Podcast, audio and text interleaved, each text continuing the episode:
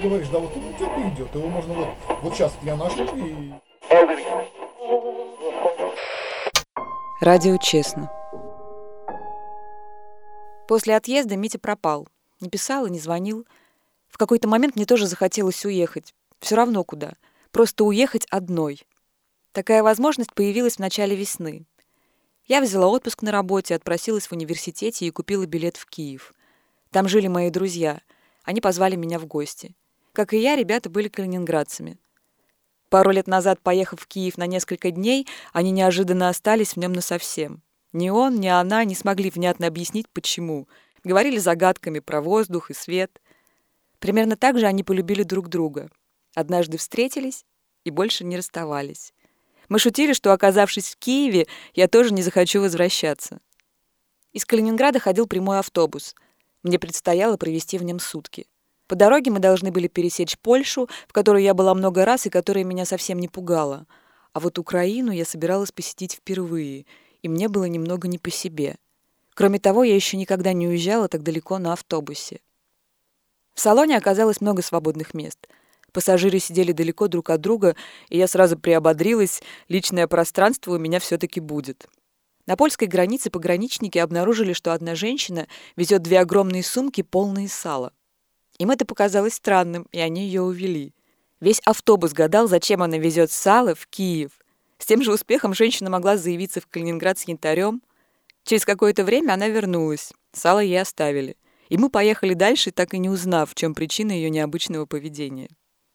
На украинской границе нас пропустили без каких-либо вопросов. Была уже ночь, но мне не спалось.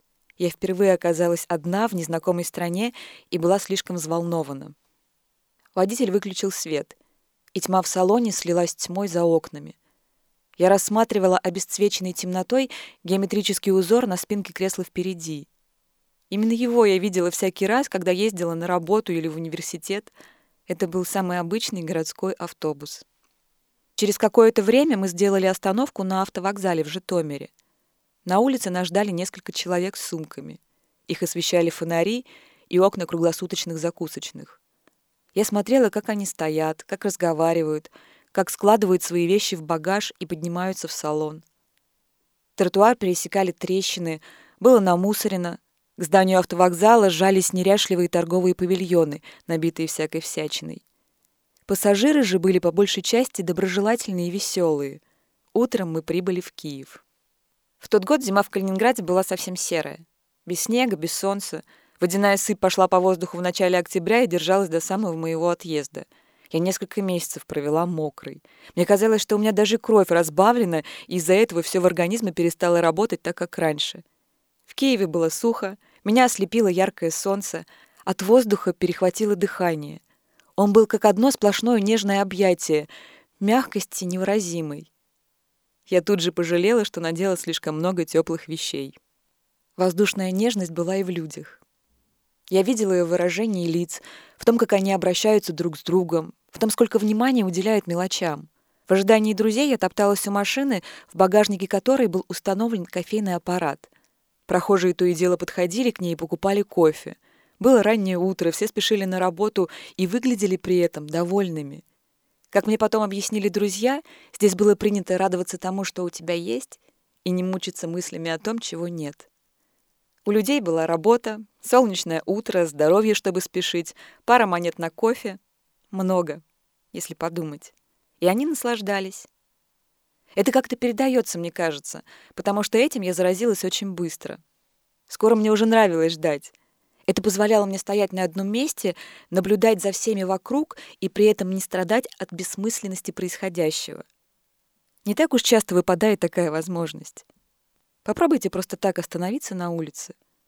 Почувствуйте разницу. Потом друзья наконец пришли, и мы поехали к ним в Оболонь. За завтраком для настроения мне налили горилки. До этого я внутренне все еще тряслась в автобусе, смотрела в окно, подъезжала, подъезжала, и все никак не могла поверить в то, что я уже здесь, приехала. После стопки мою душу вынесли вон, а когда вернули, все мигом наладилось. И я больше не думала о том, как добралась сюда. Мне даже стало казаться, что я здесь всегда была. Весь день мы провели на ногах, лишь изредка заглядывали в бары, чтобы выпить еще — Вечером я взмолилась о пощаде, и мы долго сидели на высоком берегу Днепра. Наши разговоры текли куда-то вслед за рекой, и я чувствовала себя под небом, как под стеклом, большим детским секретом. По утрам и днем, когда мои друзья работали, я была предоставлена сама себе. Поначалу меня это жутко пугало. Я почему-то думала, что именно в это время со мной обязательно случится что-то такое, с чем я не справлюсь одна, и мне понадобится помощь. Однако ни одна из моих страшилок не воплотилась. Я ни разу не потерялась, на меня никто не нападал, и я совсем не скучала. С собой у меня была книжка и много музыки. Никогда еще я не ощущала себя такой свободной. В один из таких на всю жизнь запоминаемых дней, когда я открывала новую себя, мне написал Митя. Он собирался приехать в Калининград и предлагал встретиться. Во мне поднялась волна эмоций такой силы, будто я не одна, а меня миллион, миллиард. Смешно, но чувствуя так, я ответила более чем сдержанно. «Да, давай». Я не помню, как прощалась с друзьями и как вернулась из Киева. Несколько дней совершенно выпали из моей памяти. В Калининграде мы договорились пересечься у памятника космонавтам. Он представлял собой фигуру человека, приветствующего мир из замкнутого круга. Сооружение было очень высокое и заметное. Официальное название также впечатляло – «Монумент покорителям ближней Вселенной». Памятник посвятили сразу трем космическим первопроходцам, жившим в Калининграде – Пацаеву, Романенко и Леонову. Созерцая человека в центре круга, я вспомнила Иммануила Канта, также в прошлом местного жителя – посвятившего себя размышлениям о звездном небе над нами и нравственном законе внутри нас. Когда Митя подошел, я с воодушевлением заговорила о том, что наш город следовало бы назвать Кант-Леонов, чтобы связать его прошлое и будущее, бездну внутри нас и бездну над нами, великого философа и первого человека, вышедшего в открытый космос. Митя засмеялся. Он понял, что я очень взволнована и пытаюсь как-то это заболтать.